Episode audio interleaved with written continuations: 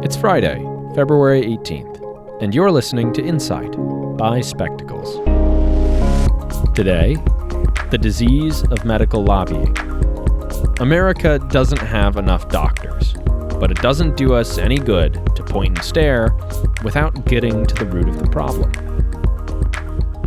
Just the other day, Derek Thompson published a piece in The Atlantic titled, Why America Has So Few Doctors. While the piece is generally quite good, uh, I've got a couple problems with it. The first is that I was planning on writing an Insight explainer about this exact topic, but now my thunder is stolen. Not cool, Derek. The second, and more important issue, is that Derek wrong-headedly seems to ignore a critical lesson about democratic functioning. Before I get into that, however, I'll quickly go through the explainer portion of this subject why America has so few doctors. To that end, it's important to first note that we do, in fact, have a problem of doctor scarcity. Less than half as many per capita as Austria and 40% fewer than Spain, to name a couple.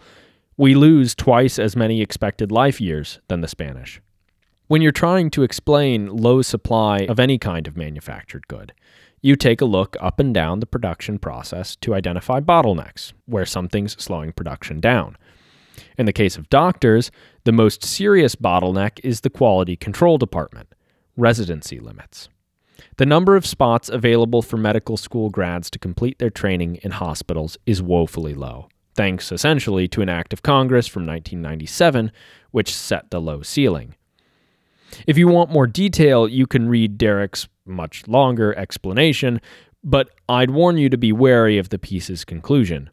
In it, Derek seemingly uncritically presents two potential quote unquote downsides to increasing the supply of doctors student debt no longer covered by falling wages, and lower quality medical care.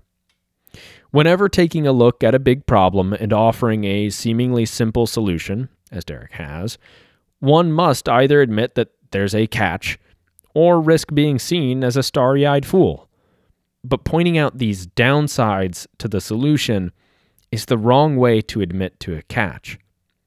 First of all, the downsides aren't as drastic as they seem. If medical wages fall, presumably fewer people will enter med school, forcing schools to cut tuition costs. But insofar as the student debt challenge is more complicated, Harry and I discuss that in more depth in our Reflection podcast, linked in the show notes. On the other hand, lower quality care shouldn't be a concern because high quality care is of little use when it's so scarce that people can't actually access it. Instead, it demonstrates greater nuance and is a better service to readers to admit that the catch is that this may be a simple solution, but not one easy to implement. Bills have been floated to do what Derek recommends, but they inevitably fade into obscurity.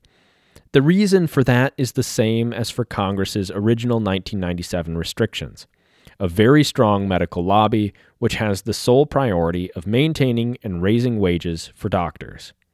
Scarcity, it turns out, is one hell of a drug for the profiteers.